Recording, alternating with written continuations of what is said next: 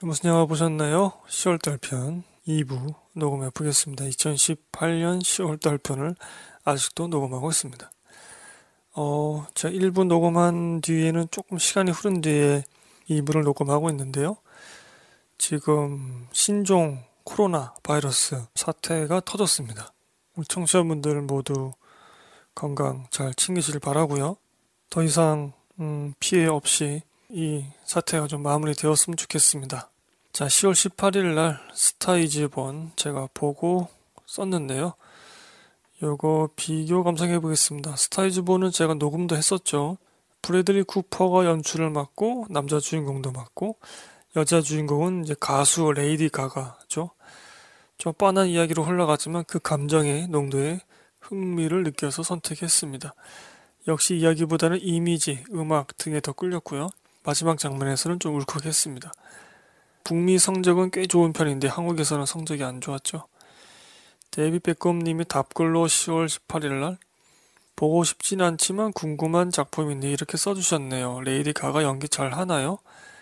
제일 궁금했던 점 브래들리 쿠퍼가 생긴 것처럼 연출하나요? 네, 비유적으로 이렇게 써주셨고 일반 제작자들이나 감독들 같은 경우는 그 스타일을 작품의 전체적인 면을 보고서만 알 수 있잖아요. 개인적으로 알거나 사생활을 캐는 게 아닌 이상 대부분 경우에서는요. 반면에 배우들은 아무래도 관객 입장에서 연기를 많이 접해본 데이터가 쌓여있는 상태에서 가끔씩 나오는 연출작을 보다 보면 그 배우만의 스타일이 작품 전반에 걸쳐서 나오는 게 뭔가 신기하기도 하고 재미나더라고요. 저는 특히 조지 클루니의 생긴 대로 연출하는 그 느낌을 좋아합니다. 이렇게 써주셨고, 어, 네. 이미 뭐 많은 분들 이 영화 보셨겠지만, 레이디 가가 연기 준수하게 했고, 또 브래들리 쿠퍼도 말끔하게, 말끔하게 약간 좀, 네. 적합한 단어가 떠오르지 않는데, 그런 연출을 보여줬죠. 그 퀸 전기 영화 있었잖아요. 제가 좀 제목이 떠오르질 않는데, 이제 거기 보면 콘서트 장면이 나오잖아요. 이 스타이즈본에도 콘서트 장면이 나오는데 다른 분도 써주셨나 모르겠는데 어, 두 영화의 콘서트 장면을 비교하면 스타이즈본의 콘서트 장면이 훨씬 좋았습니다. 더 현장감이 느껴졌고 좀 신선한 그런 카메라 모습도 보여줬고 어, 댓글로 강신의 수다님이가 애청자분들 혹시 영화 관련 굿즈 좋아하시나요?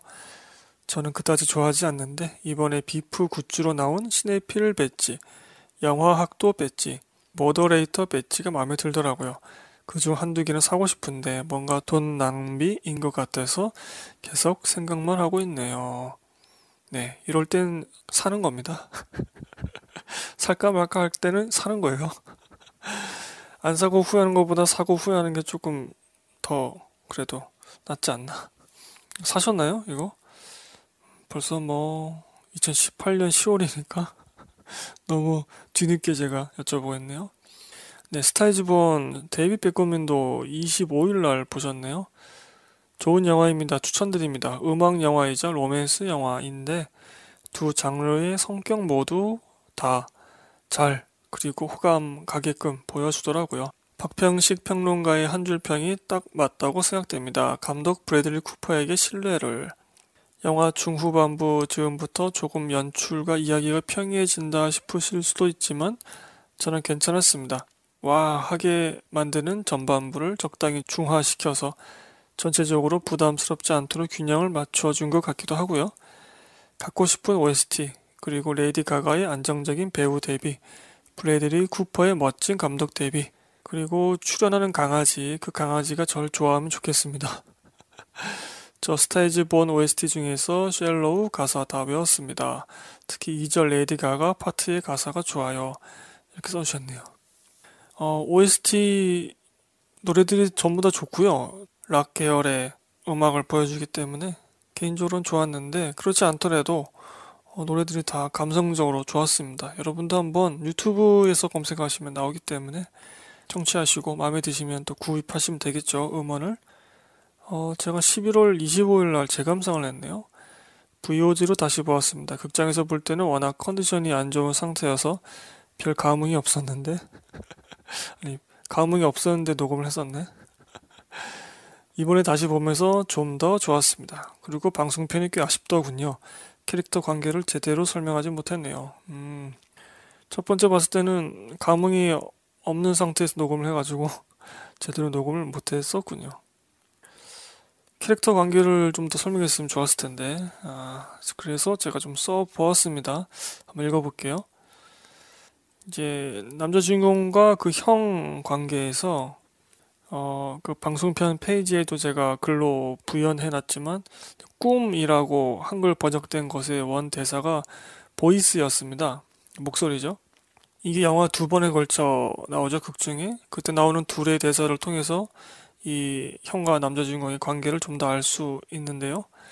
형이 먼저 가수 꿈을 꾸었고 남자 주인공은 그에 맞는 곡을 주었다가 남자 주인공이 형의 음색으로 자신의 곡을 불러서 데뷔를 하게 되고 더 큰 성공을 한 거 아닌가. 형 입장에서는 이제 동생이 밉지만 나를 제끼고 원래 나를 도와주다가 내 음색을 따라하고 그러니까 뭐 창법이나 이런 거겠죠. 더 성공했으니까 동생이 밉지만 아들 같은 동생을 방치할 수 없기에 나이 차이가 꽤 났죠. 매니저 역할도 하고 술주정 뒤치다거리도 하는 거죠.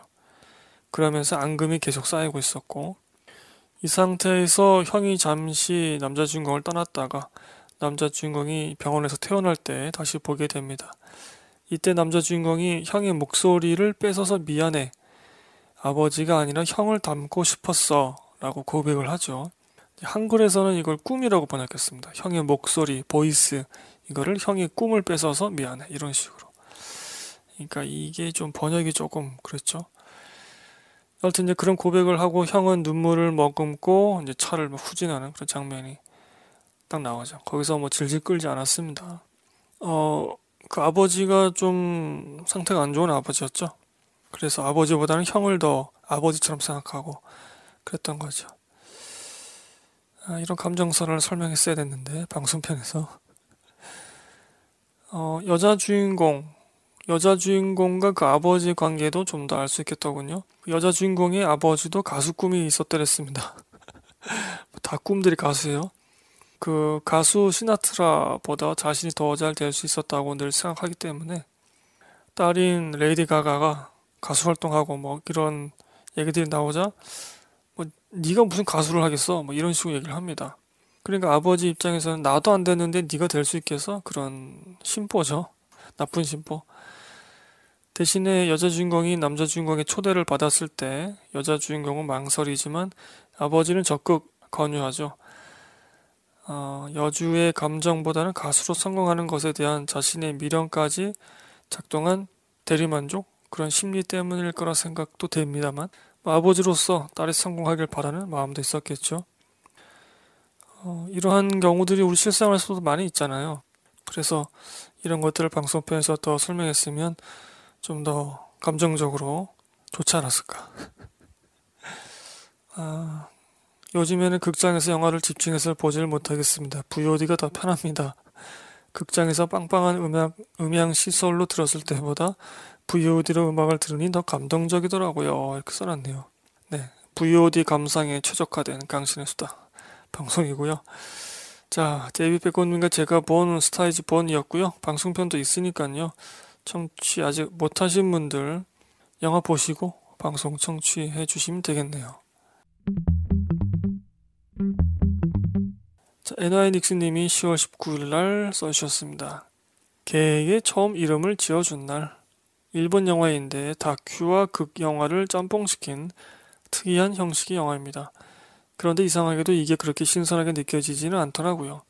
영화는 반려견, 반려묘에 관한 이야기인데 그들에 대한 예쁜 이야기만 나오는 게 아니라 상당 부분을 애견, 애묘인들이 맞닥뜨기 꺼리는 어두운 부분을 얘기하는 데에 할애하고 있습니다. 이 점은 높게 평가하고 싶습니다. 당장 저만 해도 반려동물들의 어두운 면을 마주하는데 어려움이 있는데 이렇게 대놓고 마주 보아야 뭔가 더 한 발짝 안으로 들어갈 수 있는 것일 테니까요. 일반적으로 벌어지는 유기견과 유기묘, 떠돌이 개는 물론 후쿠시마 대지진과 원전 사태로 그곳에 남겨진 동물들, 또 돈벌이를 위해서 작은 철장에 갇혀서 죽을 때까지 출산을 반복하는 강아지 공장의 모습까지 적나라하게 보여집니다. 와. 출산만을 위해서 생존하는 거죠? 어우. 끔찍하네. 생각만 해도 끔찍하네요, 진짜. 이게 일본 영화이지만 한국의 사정도 나을 게 없어서 저도 퍽이나 공감을 하며 영화를 감상했습니다. 심지어 나름 동물 복지 국가라는 일본도 저런데 한국이야 뭐 더하면 더하겠지요. 품정견이 더 뛰어난 개라는 편견이 있었던 저 자신도 반성하게 되었고 나중에 혹시라도 개를 기르게 된다면 꼭 유기견을 입양해야겠다라는 생각을 갖게 해준 영화였습니다. 일본에서 매년 안락사되는 고양이의 99%가 갓 태어난 새끼라고 하더군요. 태어나자마자 안락사시킨다. 그래서 차라리 중성화 수술을 선택해야 하는 고충이 있다면 어, 이런 대사가 나오는데 상당히 마음에 꽂혔습니다. 이미 태어난 생명은 끝까지 책임을 진다. 라는 대사인가 봅니다. 또한 개는 주인을 선택하지 못한다. 오로지 주인만이 개를 선택한다. 라는 대사도 자주 나옵니다. 맞습니다. 살아있는 생명에게 이름을 지어준다는 행위는 그들을 끝까지 책임진다는 의미이겠죠. 저도 이번에 이사 오면서 밥 챙겨주던 길냥이들을 두고 왔는데 마음이 많이 아픕니다. 반려동물과 함께 하고 있는 아니면 함께 하고자 하는 분들은 필수로 봐야 할 영화이고요. 그렇지 않은 분들은 패스하셔도 좋을 듯 합니다. 이렇게 써주셨네요. 어, 그러네요. 반려동물을 키우시는 분들은 꼭 보셔야 되겠네요. 어, 저는 강아지를 좋아하는 편인데, 그런데 제가 몇, 한, 꽤 됐네요. 한 10년, 10년쯤 됐나? 옆집 강아지가 짖는 바람에 한 1년 반 동안 굉장히 어, 괴롭힘을 당한 적이 있습니다. 시도 때도 없이 막 짖어요. 근데 그거를 주인이 통제를 못하고 어, 또 주인이 있는 동안에는 짖지 않으니까 개들이 그러니까 개들이 막 불안하고 그러니까 바깥에 사람이 다니거나 건물 복도에 사람이 다니는 그 발소리가 들리면 무조건 짖는 거죠. 그리고 또 얼마 전에는 근처에서 조그만 강아지이긴 했지만은 이제 놀이터에서 그 아이들도 같이 놀잖아요. 근데 강아지가 목줄을 안 했더라고요. 그래서 그 강아지가 막 짖으면서 조그만 아이한테 막 다가가서 뭐 거의 물으려고 하고 애가 놀라가지고 튕겨나가고 뭐 이런 모습을 봤는데 그냥 그 주인이 아, 미안해 뭐 이런 식으로만 얘기하고 그냥 뭐 별다른 조치를 안 하더라고요. 아...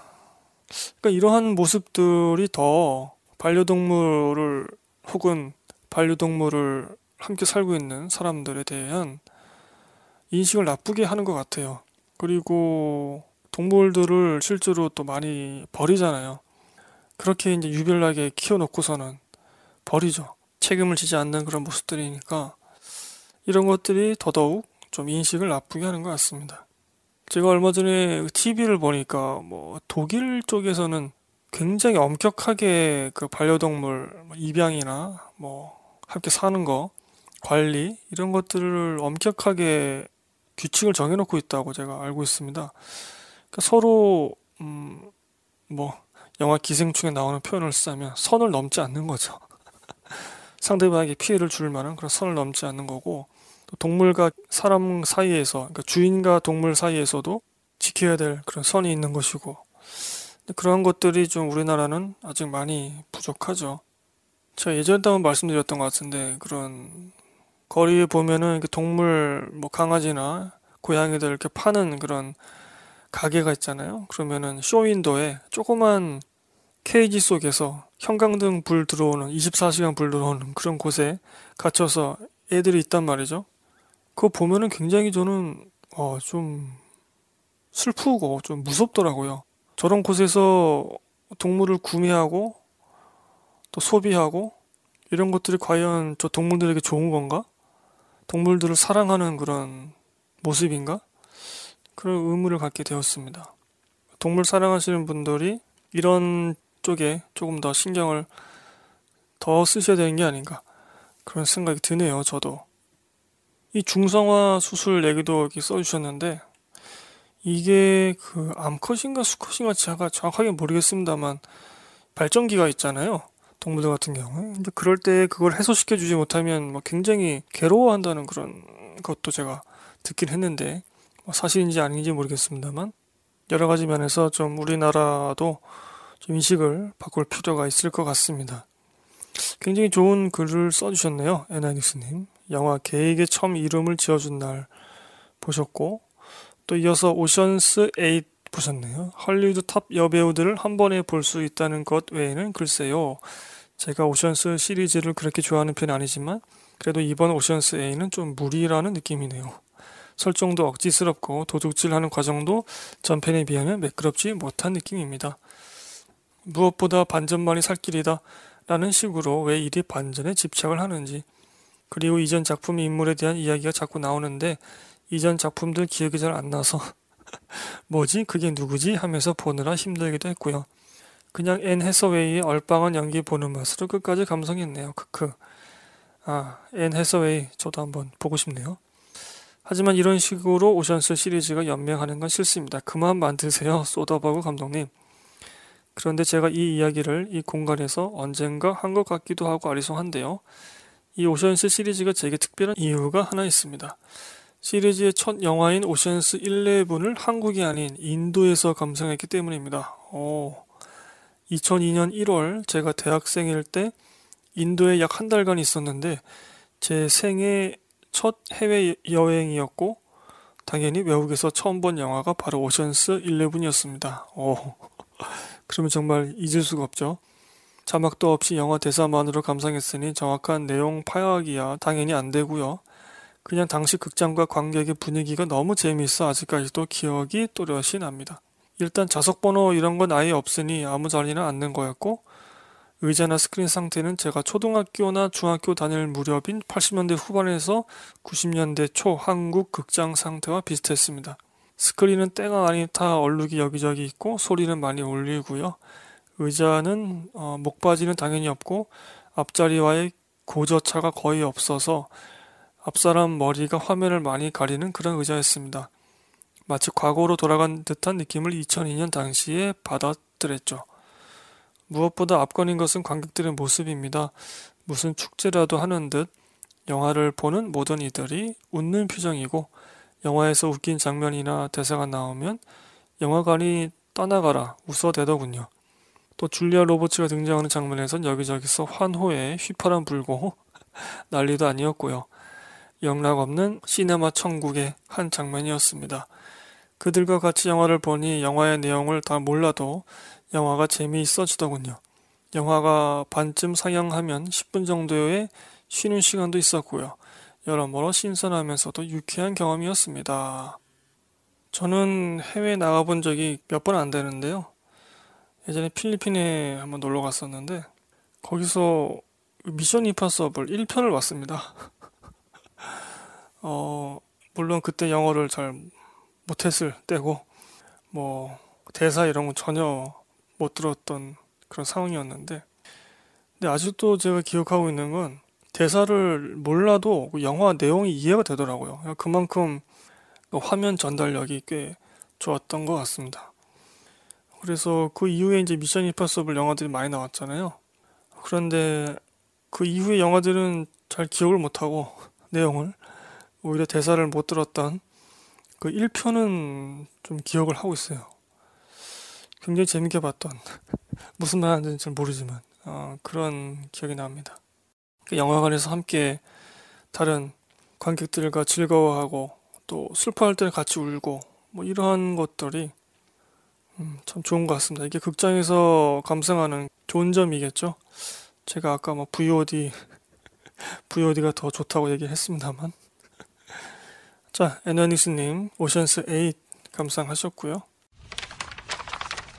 어, 너는 여기에 없었다. 요거 비교 감상 해보겠습니다. 순길오빠님이 2018년 10월 21일 날 써주셨네요. 정신적으로 불안전한 남성과 어린 여자 아이의 구도는 흔하디 흔한 그림이긴 합니다. 그걸로 어떤 영화를 만드냐가 다르겠죠.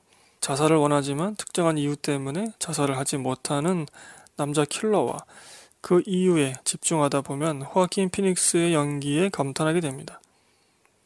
이 영화는 무슨 말을 하는 건지 난해한 듯 하지만 그냥 주연 배우의 감정 변화에만 집중하면 그리 어려운 영화는 아닐 겁니다. 어, 11월 8일에 에너아 닉스님이 써주셨는데 땡겨와서 읽어보죠.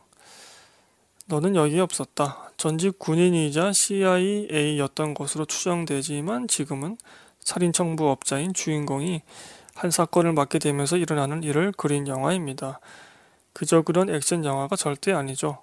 주인공은 어렸을 적 학대와 나쁜 기억에 대한 트라우마로 늘 자살을 꿈꾸며 치매에 걸린 어머니와 살고 있고 잔인한 장면은 물론 아동 성애에 관한 이야기가 주를 이루는 어두운 영화입니다. 어둡지만 굉장히 강렬하고요. 주연은 호아킨 피닉스인데 이 영화로 깐느 영화제 남우주연상을 받았더군요. 마음 같아서는 베니스 베를린 아카데미 골든글러브 등 뭐든 다 주고 싶은 마음입니다. 연기가 정말 말이 안 나오더군요. 차를 운전하는 장면이 많아서 그런지 저는 영화 보는 내내 택시 드라이버의 주인공이었던 젊은 시절의 로버트 드니로가 자꾸 떠오르더라고요. 화킨 피닉스는 정말 로버트 드니로급의 배우가 된 것 같습니다. 부디 로버트 드니로 배우님처럼 나이 많이 먹어서까지 연기 생활 오래오래 했으면 좋겠네요. 어, 영화 좋고 보시길 추천드립니다. 강신혜님 좋아하시는 90분 영화이기도 하고요. 아 이게 90분 영화였군요. 그리고 감독이 누군지 모르고 봤는데 검색해보니 린 램지라는 분이더군요. 근데 놀랍게도 여성 감독이었습니다. 이런 강렬하고 거친 영화의 감독이 여성일 거라고는 전혀 생각 못했거든요. 제 이런 선입견에 반성하는 중입니다. 심지어 캐서린 비글로우 감독도 있는데 말이죠. 강시현님 혹시 이 영화 보시면 결말 부분 어떻게 해석하셨는지 적어주시면 감사하겠습니다. 스포일러라 자세히 말씀은 못 드리지만 약간 인셉션 같은 게 있어서 해석에 따라 해피엔딩이 될 수도 sad ending이 될 수도 있습니다. 저는 happy 쪽이었습니다. 네, 제가 11월 10일 날 보고 썼네요. 미리 땡겨와서 읽어보죠. 어, 너는 여기 없었다. 왜 저런 제목일까? 이게 영화랑 무슨 연관이 있는 건지 도통 몰랐습니다. 이거를 쓰는 지금이야 살짝 감이 오네요. 남자 주인공의 소망이 아니었을까? 그래서 감독은 결말에 이것을 환타지로 실현시켜 주죠. 제 나름의 결말 해석을 스포일러 없이 써볼게요. 라고 해놓고 굉장히 길게 써놨네요. 어, 네. 한번 읽어보죠. 남자 주인공은 수많은 자해, 자살, 신용을 합니다. 어느 장면에서는 다리 위를 걷다가 사라지는 식으로 표현되기도 하고요. 강에 뛰어들고 싶은 심리를 그런 식으로 표현하는 것 같다는 생각도 들었습니다. 왜 그런 시도와 신용을 하는가?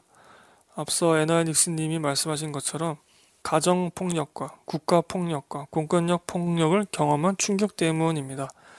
이와 관련해서는 밑에 다시 적고요. 여하튼 결말에 모든 사건이 일단락되고 즉 모든 것을 이룬 후에 그런 자신의 욕망을 실현시키고 맙니다.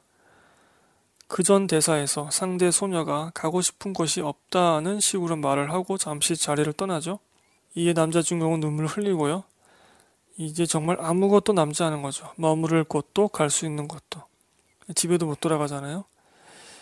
타인에 의해서 자신의 모든 것을 잃게 된 이후에야 그는 스스로를 버리는 선택을 감행합니다. 어쩌면 이것이 폭력의 충격에 시달리던 남자 주인공을 구원하는 것일 수도 있고 아니면 그저 절망의 나락일 수도 있겠죠. 감독은 이 둘을 묘하게 섞어 함께 보여줍니다. 시공간을 달리하는 듯한 연출을 통해서 재밌는 건 이때 주변 사람들에게 피가 튀는데 아랑곳하지 않죠? 철저한 고립 혹은 절대 고독과 외면 아, 그런 느낌이었습니다. 네가 죽든지 말든지 네가 피를 튀기는 상처를 입었던지 않았던지 난 상관없다는 거죠. 그 주위 세상은 주인공을 상관하지 않았고 신경 쓰지도 않았고 뭐 그런 거죠. 엄청나게 고독한 거죠. 여하튼 이런 연출 때문에 관객은 이게 가짜인지 진짜인지 헷갈릴 수도 있겠죠. 이 결말을 곰곰이 생각하면서 여러 영화의 결말이 생각나기도 했습니다. 뭐 올드보이식으로 해석하느냐 인셉션식으로 보느냐 그거에 따라서 해피, 새드 엔딩으로 갈릴 것 같습니다.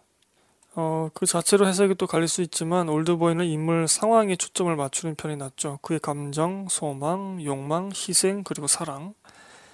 인셉션은 놀란 감독의 약점대로 감정보다는 논리적 판단에 의한 해석이 더 좋죠. 진짜냐 가짜냐 뭐 이런 거.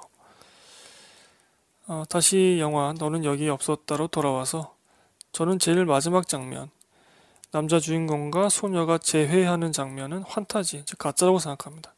왜냐면 그 전까지 보여준 감정선의 개연성이 깨지거든요. 소녀가 그 장면에서 그렇게 웃을 수가 없죠. 영화 내내 나온 폭력의 트라우마가 결말에서 완전히 종결되는 꿈을 꾼 뒤에 제일 마지막 장면에서 소녀의 웃음을 맞게 됩니다. 어, 만약 이 장면이 가짜라면 그 전에 나왔던 피 튀는 장면은 해피일까 새드일까? 어, 개인적으로 저는 새드 엔딩이라고 생각하고요. 더 이상 그렇게 괴롭히던 트라우마를 겪지 않아도 되니 해피이겠으나 그 감정선, 그러니까 거기까지 도달하게 되는 그 감정선은 절망, 그리고 그 행동도 절망적이라고 생각하거든요. 제목대로 너는 여기에 없었다는 소망이 이루어지는 셈이죠. 너는 여기에 없다 혹은 없을 것이다가 아니라 여기에 없었다잖아요. 그러니까 남자 주인공이 지금까지 겪어온 모든 그 인생 그 충격, 경험, 고통, 고독 이런 것들을 겪지 않으려면 어떻게 해야 됩니까? 그 자리에 없었으면 되는 거예요. 그 존재 자체를 말살시키면 되는 거죠. 그럼 그 기억도 사라질 테니까. 어, 같은 배우가 연기한 조커하고도 좀 비교할 수 있겠네요. 조커 같은 경우는 이건 내 잘못이 아니라고 보는 겁니다. 내가 잘못된 게 아니야.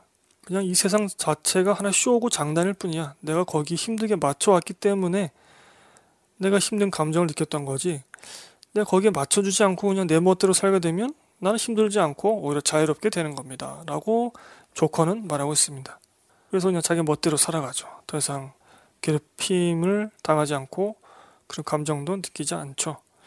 그런데 이 영화 너는 여기 없었다에서는 그를 어 뭐랄까요 그 충격 혹은 그 원인 그것을 외부로 돌리지 않고 자꾸 내부로 이렇게 감싸 안다 보니까 아, 결국에는 내 존재 자체가 문제구나 이렇게 되어버린 게 아닌가. 자 그리고 뭐 가정 폭력, 국가 폭력, 공권력 폭력에 대해서 쭉 제가 써놨는데요. 네 이건 너무 기니까 패스하겠습니다. 흥미로운 장면 남자 주인공과 어머니와 안경에 얽힌 장면 둘입니다. 영화 초반 남자 주인공이 밤 늦게 집에 들어갔을 때 어머니가 자는 척하고 남자 주인공은 어머니가 쓰고 있는 안경을 벗겨주죠. 이어 자는 척했던 어머니가 아들을 놀리는 장면, 그런 장면이 나옵니다. 영화 후반에 어머니는 침대에 누워있고 아들인 남자 주인공은 어머니 안경을 벗기죠. 여기까지는 똑같죠? 근데 어머니는 깨어나지 않습니다. 여기서 차이가 나는 거죠. 그러니까 이미 관객이 그 이전에 봤던 그런 유머스러운 장난이 섞인 그 장면을 동일하게 가다가 그 장면의 끝은 서로 다른 거죠. 그래서 더 좀 슬프고 인상적으로 느껴졌던 것 같습니다. 이 영화는 전체적으로 제 취향은 아니었고요. 이야기를 중시하는 저는 남자 주인공의 심리가 너무 과도하게 표현되고 있다고 느꼈습니다. 간단한 줄거리임에도 사실 이야기를 따라가기가 마음 편하지 않았고요. 심리 표현 장면이 과도해서 점점 흥미가 반감했거든요. 영화 초반은 정말 지루했고요. 이 심리 장면들의 다른 장르적 색채가 더 입혀졌다면 좀 낫지 않았을까 그런 생각이 들고 데이비 베컴님도 11월 24일 날 보셨네요. 음악 영화가 아닌 영화 중에서 음악이 좋은 영화 오랜만입니다. 비록 후반 들어선 지겨워지긴 했지만요. 어떤 작품인지 궁금하긴 한데 4시간 들여 보고 싶지 않은 그런 작품이었는데 상흔과 환몽, 고수는 설명하지 않는다는 박평식 평론가의 한 줄 평을 보고 꽂혀서 결국 보았습니다. 평소에도 박평식 평론가의 평 마음에 드는 게 많더라고요. 크크. 고수는 설명하지 않는다. 정말 공감 100배 맞는 말이라고 생각합니다만 이 작품이 합당한 평인지는 모르겠습니다. 이야기가 궁금하지 않다. 주인공의 내면이 궁금하지 않다. 얼른 끝내줬으면 좋겠다. 보기 좋고 적당히 우아하게 잘 만든 작품인 것 같긴 한데 어디선가 본 듯한 것들로 그럴싸해 보이도록 짜깁기 한것 같다는 강한 인상. 차라리 약간의 활자를 곁들인 화보로 만들었다면 더 멋질 뻔했다. 아, 그러니까 이게 그 장면 장면 이 그 주인공의 심리를 계속 보여주려고 하다 보니까 뭔가 좀 과도하게 장면 장면에 좀 몰빵한 거죠. 쉽게 말하면. 그러다 보니 좀 이런 평가도 하신 것 같고 호아킨 피닉스 배우는 연기를 상당히 잘하지만 여전히 maniac한 분위기가 있어서 약간의 거부감과 거리감이 든다. 눈빛이. 어, 크리스찬 베일 그리고 다니엘 데이 루이스도 이렇게 써주셨고 이 작품이 15세 관람가여도 되는가? 어, 이게 15세였나요? 영화 드라이브 다시 보고 싶다. 드라이브는 영화도 좋고 내 스타일에도 딱 부합하는데 이게 2011년 작품.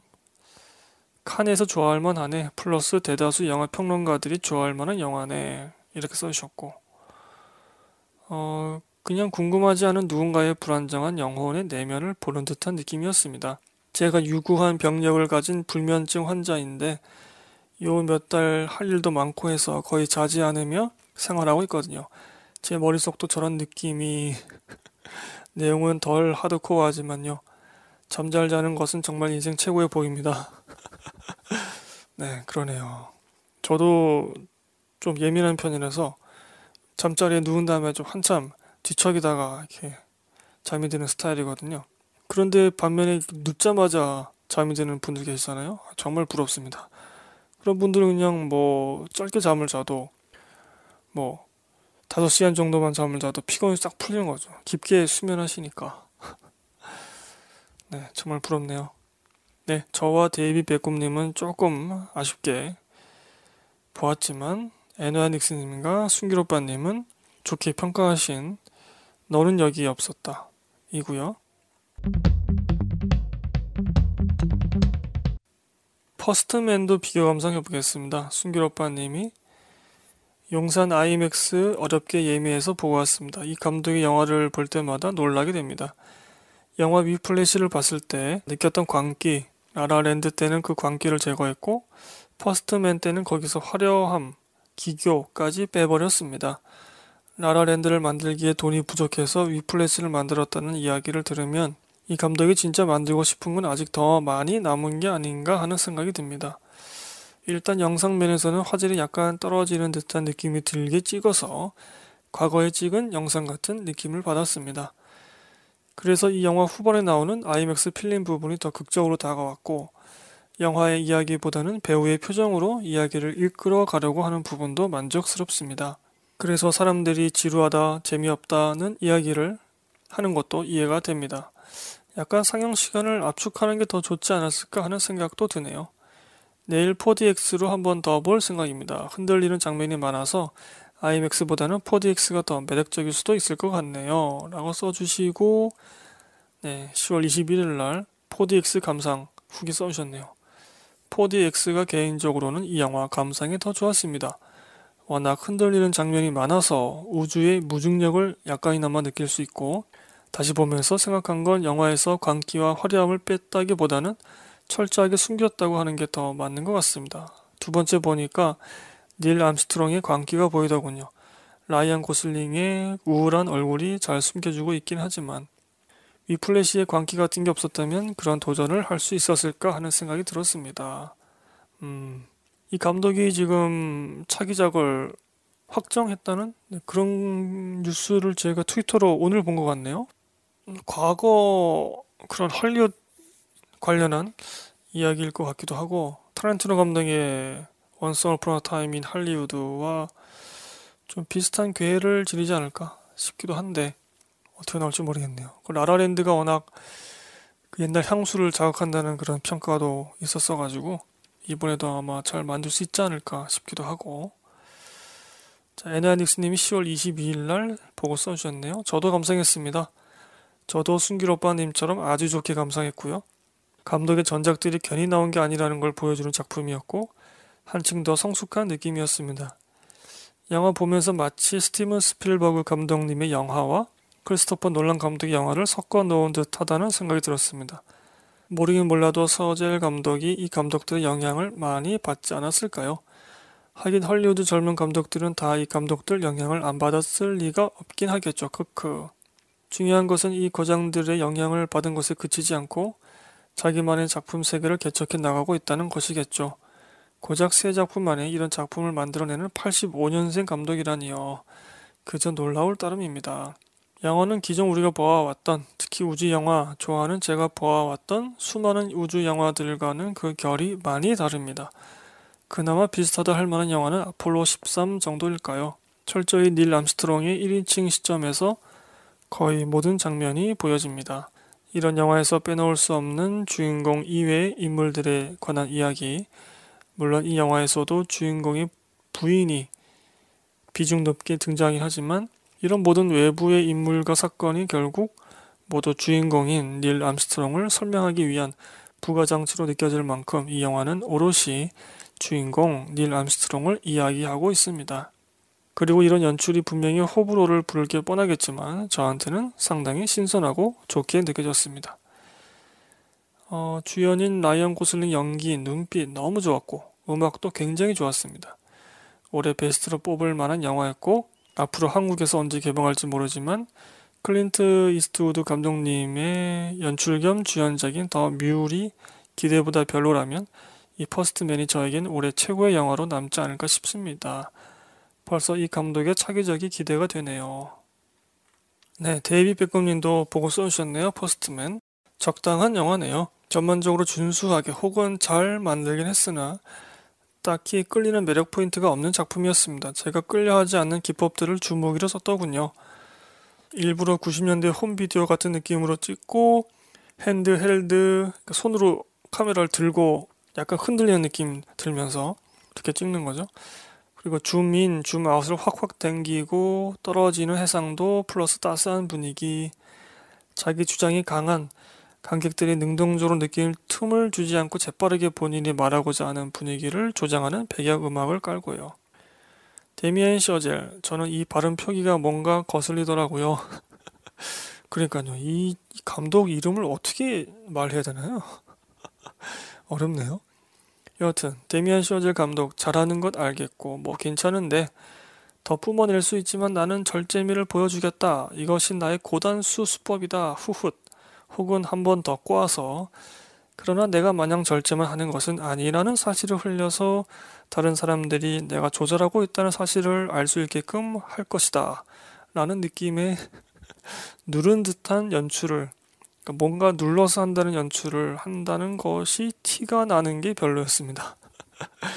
적당한 비유인지는 잘 모르겠으나 충분히 잘난 사람이 구태여 본인 입으로 자신을 선전하는 모습을 볼 때와 흡사한 느낌을 받았습니다. 어, 극중의 닐 암스트롱도 비슷한 분위기를 뿜어내죠. 거기에다 적당히 미친 모습을 더한 미국에서뿐만 아니라 전 세계적으로 닐 암스트롱을 영웅시하는 분위기가 있는데 이 작품에서 그게 아니라 본인의 일에 미친 사람으로 나옵니다. 보시면 행동이나 눈빛이 조금 가 있다는 게 느껴지실 겁니다. 몰입은 됐다 안 됐다 왔다 갔다 하긴 했지만 전반적으로는 집중해서 볼 수 있었습니다. 솔직히 저는 라이언 고슬링이 거의 다 했다고 생각합니다. 그의 착하고 멋지고 괜찮은 사람이고 자기만의 생각이 진하며 항상 무언가를 감내하고 있는 듯한 얼핏 따스해 보이지만 조금만 더 들여다보면 쓸쓸함이 느껴지는 눈빛이 이를 다했죠. 위에 에나이 닉스님께서도 적어주셨는데 스티븐 스필버그의 낌새가 살짝 느껴지더라고요. 함께 언급해주신 크리스토퍼 놀란 감독 느낌도 생각해보니 조금 낫고요. 소젤 감독이 조금 더 나이 들면 놀란 감독처럼 진화하는 건 아닐까요? 걱정이 되네요. 저는 놀란 감독의 연출을 그다지 좋아하지 않거든요. 크크. 노래 좋습니다. 영화는 안 보시더라도 노래는 들어보시길. 리드미컬하니 훅도 외우기 쉽고 말하고자 하는 바도 간단 명료합니다. 이번 영화 상당히 좋아하시는 분들도 꽤 있을 것 같지만 저는 점점점 이때까지 데미안 쇼젤 감독 연출작 중 가장 별로였습니다. 가장 별로란 느낀 작품이 이 정도의 완성도를 가졌다는 게 대단하긴 하네요. 저는 2D 일반 상영관에서 보았는데 보고 나서 굳이 IMAX로 감상할 필요성을 느끼진 못했습니다. 4DX로는 보시면 좋을 것 같습니다. 어, 스크린 속 그들은 생사와 대의가 걸려있는 총각을 다투는 긴박한 상황인데 나는 안락하고 평온하게 극장에서 앉아 본다는 그 기분 전 처음 느껴보는 묘한 느낌이었습니다. 퍼스트맨과 초점을 맞춘 부분이 달라서 비교가 힘든 작품이긴 하지만 저는 그래비티가 딱 좋더라고요. 영화 감상에는 썩 좋지 못한 환경인 비행기 안에서 헤드폰 끼고 감상했는데도 감동의 도가니였답니다. 네, 그래비티는 좀 더, 음, 그 장르적 재미가 가미가 되어 있죠. 그 우주 재난 SF. 감정 전달은 조금 과하다 싶은 클로즈업, 흔들리는 카메라, 주인공의 눈빛과 몸짓, 그리고 약간의 대사, 자잘한 소품의 활용으로 주로 보여줍니다. 그런데 저는 그런 것들로 표현된 결과물이 아쉬웠습니다. 한 개인의 인물에 집중하는 듯 하지만 충분히 깊이 표현되지 못한 것 같습니다. 수박의 속껍질 그 하얀 부분 정도의 어정쩡한 느낌이랄까요. 그 빨간색까지는 못 간 거죠. 아, 볼만한 겉모습을 보여준 것도 아니고 그렇다고 진짜 과육을 그 빨간색을 드러내 놓은 것도 아닌 이렇게 써주셨고 답글로 에너닉스님이 데뷔 백구님 말씀에 수긍이 많이 가네요. 그래도 이번 영화는 이렇게 만들 거야 하고서 작정하고 만들더라도 정작 그런 결과물을 실제로 만들어내기가 상당히 어려운데 생각대로 만들어내는 셔젤 감독의 능력만큼은 인정해줘야 할 듯합니다. 개인적으로 셔젤 감독이 나이 먹을수록 클린트 이스트우드 감독님처럼 되었음 싶긴 하고요. 데이비 베컴님의 답글로 애너닉스님이 맞습니다. 뛰어난 감독이죠. 제가 말씀드린 것들도 능력 있고 재능 있는 연출자라는 사실이 기본적으로 전제되어 있는 상태에서야 가능한 비판들이고요. 클린트 이스트우드 정말 좋아하시나 봅니다. 배우보다는 감독으로 더 좋아하시는 건가요? 그러자 애너닉스님이 이스트우드 감독님은 황야의 무법자 때부터 너무 멋있게 생겨서 좋아했는데 감독을 겸하면서부터 더욱 좋아졌습니다. 밀리언 달러 베이비, 그랜 토리노 두 작품 때문에 특히 더 존경하게 되었고 신작인 The Mule이 마지막 연기 작품이 될 거라 하셔서 설레기도 아쉽기도 합니다. 1930년생이시니 뭐 살아계신 것만 해도 감사하긴 하죠. 와, 지금 녹음하는 때가 2020년인데, 네. 조금만 더 살아계시면 이제 근 100년을 사시는 거네요. 와. 네, 퍼스트맨 비교 감상해봤고요. 앞에 두 분은 좋게 보셨고 매우 훌륭하게 보셨고 데이비 베컴님은 좀 아쉽게 보신 부분도 있는 것 같습니다. 어, 저도 이걸 봤는데요. 이거 제가 좋아하지 않는 스타일의 영화예요. 이거는 저는 이런 거 별로 안 좋아합니다. 음, 그냥 개인적으로 닐 암스트롱이 무슨 고뇌를 했는지 궁금하지가 않았습니다. 그리고 이 사람이 엄청난 사람임을 막 처음부터 분위기로 이렇게 몰아가서 보여주는 느낌? 이런 것들이 좀 그랬고 그 러닝타임 내내 계속 얘기하니까 그러니까 계속 동어 반복하는 느낌도 들고 이야기 전개가 새롭게 안 되고 뭐 이런 느낌이라서 저는 좀 재미없게 보긴 했었습니다. 자, 퍼스트맨 비교 감상이었고요. 애너닉스님이 미스백 보셨네요. 영화의 주제가 좋음을 떠나서 영화가 참 올드합니다. 기시감 쩔고 한지민 배우의 연기가 칭송받던데 저는 그냥 그랬습니다. 이런 센 역할은 누가 연기하던지 어느 정도 이상만 해내면 인생 연기니 역대급이니 소리가 나오기 마련이라서요. 그렇다고 연기가 안 좋다는 건 아니지만요. 퍼스트맨 감상 후 연달아 감상해서 더 그랬는지 몰라도 영화 중간에 그냥 나갈까 고민도 간만에 들더군요. 그리고 아동폭력을 저지르는 인간들이 정말 우리 주위에서 쉽게 볼 수 있는 그런 사람들로 묘사되었으면 좋았을 텐데 이 영화에서는 누구라도 금방 폭력을 행사할 것 같은 하늘에도 비정상적인 인물로 그려져 있는 게 아쉽더군요. 주연도 악역도 너무 전형적이고 연출도 전형적인 11번째쯤 우려내고 있는 사골국 같은 영화였습니다. 이렇게 써주셨네요. 음, 이 미스백이 음, 일반적으로는 좀 좋은 평가를 받고 있고 또 한지민 씨도 이 영화로 주연상을 탔죠. 음, 그리고 여성 서사 영화 그런 흐름에 있어서도 꽤 중요한 어, 위치를 점하고 있는 것 같습니다. 하지만 에너야닉스님은 어, 좀 매우 아쉽게 보신 것 같고요. 적어주신 것처럼 영화에 보면은 그 아동 폭력을 저지르는 그 부부인가요? 커플이 나오는데 거기에 그 아내 역할 하신 분이 정말 연기 잘했는데 어 약간 좀 상태가 안 좋은 걸로 나오죠. 근데 우리 실제로 아동 폭력이 혹은 아동 학대가 일어나는 그 집들을 보면은 물론 자세히 그 사람들을 들여다보면 이제 마시간 사람들이겠지만 그냥 뭐 일반적인 사람들, 일반적인 부모들 그런 쪽에서 아동 학대, 아동 폭력이 이루어지는 경우가 더 많다고 저는 알고 있습니다. 그러니까 그것을 더 어, 주변에서 알기가 힘든 거죠. 네, 음, 미스백이었고요. 이어서 계속 애너닉스님이 워킹 데드 나잇을 보고 써주셨네요. 프랑스에서 제작되었지만 영어로 대사가 나오는 좀비물입니다. 원제는 The Night Eats the World인데 미드 워킹 데드의 인기를 빌려보고자 한 수입사의 꼼수로 이상한 쌈마이 제목의 영화가 되어버렸습니다. 하지만 제목과 달리 영화는 좀비물 치고 무척이나 진지합니다. 프랑스 영화 특유의 감성과 진지함이 묻어난다고나 할까요? 따라서 중반부는 매우 지루할 수 있습니다.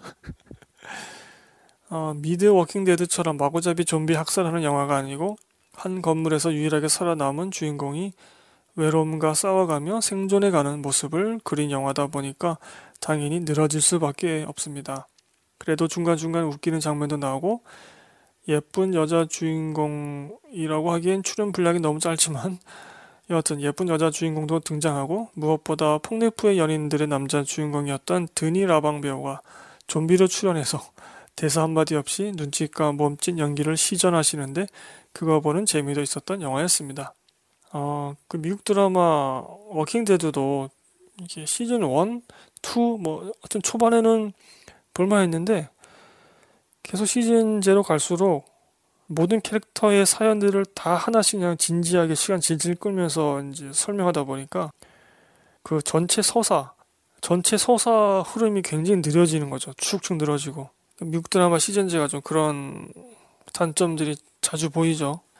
그래서 이제 그거에 대조해서 한국 드라마는 전개가 빠르잖아요. 그런 것들을 또 서구권 시청자들이 대조하면서 또 좋아하시는 것 같더라고요. 자, 데이빗 백고님이 10월 27일 날 Crazy Rich Asian 보셨네요. 시간 가는 줄 모르고 보았습니다. 제 스타일이어서요. 크크크. 영화 보는 중간중간 손목시계를 많이 보는 편인데 이번엔 단 한 번도 보지 않았답니다. 남녀 주인공과 친한 친구들의 tone and manner, 사고 방식과 표현 방식이 저와 꽤나 흡사하더군요. 제가 crazy rich 하지 않다는 것만 빼면 거의 크크. 무겁지 않게 즐겁게 즐길 수 있는 추천드리고픈 작품입니다. 취향을 좀 많이 타려나요? 크크. 급 떠올랐는데 저도 탈모 온 적이 있거든요. 그런데 비오틴 영양제 먹으니 두 달 만에 쑥쑥 다시 나더군요. 혹시나 강신의 수사님께서도 효과 보시지 않을까 싶어 말씀드립니다. 오, 감사합니다. 제가 이거 까먹고 있었네요. 비오틴 영양제. 어, 이거 좀 먹고 좀 풍성한 머리로 다시 돌아가야 되겠습니다. 감사드리고요. 크레이지 리치 아시안 저도 보고서는 얼마 전에 저희 블로그 쪽에 남기기도 했는데 저는 그렇게 재밌게 보진 않았습니다.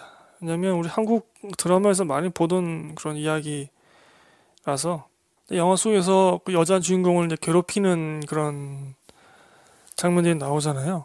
그런 거 보면 참 돈이 있으나 없으나 사람 괴롭히는 거 좋아하는 사람들은 어디나 다 있는 것 같습니다. 그런 추잡한 모습을 또 보여주고 크레이지 리치 아시안이었고요. 요거는 미국에서도 꽤 화제가 됐었고 뭐 흥행도 좀 했던 걸로 알고 있는데 그리고 한국에서도 많은 분들이 좋은 평가를 해주셨었죠. 네, 여러분 아직 못 보신 분들 있다면 가볍게 볼 수 있는 그런 영화입니다. 그리고 굉장히 정말 크레이지하게 리치 부자들 그런 모습이기 때문에 화려한 파티나 이런 것들도 눈여겨 보실 수 있는 그런 영화입니다. 그리고 에나닉스님이 10월 29일 날 바람 바람 바람 보셨네요. 스물을 감독했던 이병헌 감독의 작품이었는데 스물과는 달리 흥행에 철저히 실패했던 영화입니다. 그래도 스물을 워낙 재밌게 보기도 했고 제 나이대에 공감 가는 내용 같아서 늦게나마 찾아보았는데 결과론적으로는 좀 실망이었습니다. 대사는 여전히 톡톡 튀고 주조연의 연기도 좋았지만 그냥 그게 다더군요. 제가 결혼과 정조에 대해선 다소 보수적인 입장이라서 등장인물 전원이 불륜의 당사자라는 어 그런 설정도 썩 와닿지 않았고 무엇보다 영화 다 보고 나서는 도대체 뭘 말하고 싶었던 걸까라는 의문이 들더군요. 그런데 또 영화 내내 장면 장면과 대사 하나하나씩은 참 재밌습니다. 크크. 분명 재능 있는 감독인데 차기작은 감독의 장기만 돋보이는 영화가 아닌 한층 더 성장한 영화를 보고 싶네요. 극한 직업이 나왔죠? 엄청나게 흥행한. 친절한 금자씨 재감상했다고 또 써주셨네요. 갑자기 보고 싶다는 충동이 일어서 13년 만에 재감상을 했습니다. 2005년 개봉 당시 극장 감상했는데 그때보다 재감상하니 영화가 좀 더 자세히 보이더군요. 첫 감상 때보다 더 좋았다 나쁘다를 떠나서 박찬욱 감독님의 이때쯤 영화 소위 복수 3부작 복수는 나의 것 올드보이 친절한 금자씨가 감독님의 리즈 시절 작품이구나 라고 느껴지더군요. 물론 감독님의 최근 작품들도 때깔 좋고 독특하지만 이때의 작품들이 저는 더 좋더군요. 최근작들은 뭔가 완벽한 설비 라인에서 오차 없이 뽑아낸 제품 같다라고 치면 이 당시 작품들은 손으로 일일이 꼼꼼하게 만든 장인의 수제품 같은 느낌이랄까요. 네. 저도 이, 어, 이 평가에 100% 동의하는데요. 제가 이런 걸 싫어하거든요.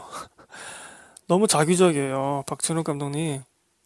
그리고 뭔가 좀 이렇게 거친 투박한 그런 인간의 감정선들이 계속 거세가 되죠. 굉장히 조율되고 어, 특정 방향성 그것도 굉장히 좀 기괴하게 설정된 특정 방향성으로 감정선에 나아가는 그런 느낌. 그것이 요즘에 봉감독 영화에서도 조금 나오고 있는 것 같아서 아쉽습니다. 여하튼 금자씨 재감상하면서 이영애 배우가 연기를 상당히 잘했구나라고 느꼈습니다. 그리고 지금은 주 조연으로 활약 중인 배우들의 예전 모습도 볼 수 있어 좋았고요. 까메오로 송강호, 신하균, 유지태 유명한 배우들도 출연하고요. 엔딩 크레딧 보니까 류승완 감독도 특별 출연에 있던데 어디서 나왔는지 모르겠네요. 복수 3부작이 다 비슷하게 끝나지만 금자씨도 결국 복수는 달콤하지만 영혼의 구원까지 이르지는 못한다고 말하며 마무리됩니다. 하지만 그 달콤함의 유혹 때문에 근래 여러 비참한 사건이 발생했는지도 모르겠네요. 제가 원래 성악설주의자이지만 근래 이런 끔찍한 사건은 당혹스러울 지경이네요. 데이비 백곰님이 답글로 복수도 똑똑하고 치밀한 사람이나 가능한 것 같습니다. 시간과 정성까지 듬뿍 투자해야 하고요. 관련된 영화를 보면 참 정성이구나 라고 생각하게 되더라고요. 제크 질레날, 에이미 아담스가 주연을 맡은 녹터널 애니멀스. 이 작품도 복수 관련 영화인데 이 정도 복수 방법 괜찮다고 생각합니다. 그런데 여기도 역시 정성이 정성이 20년간 점점점 역시 복수는 차갑게 식혔을 때 가장 맛있나 봅니다. 그런데 저는 좀 신기하더라고요. 복수라는 것이 하고 싶다는 생각이 든다는 것 자체가요. 상대방으로 인해 자신의 인생이 얼마나 크게 흔들려야 그런 감정이 드는 건지 말입니다. 네, 어, 애나니스님의 바람, 바람, 바람, 친절한 금자씨 였고요 어, 저 마지막 글입니다. 어, 주약공장장님께서 11월 24일날 남겨주셨는데, 땡겨와서 읽어보겠습니다. 화시 119 보셨네요.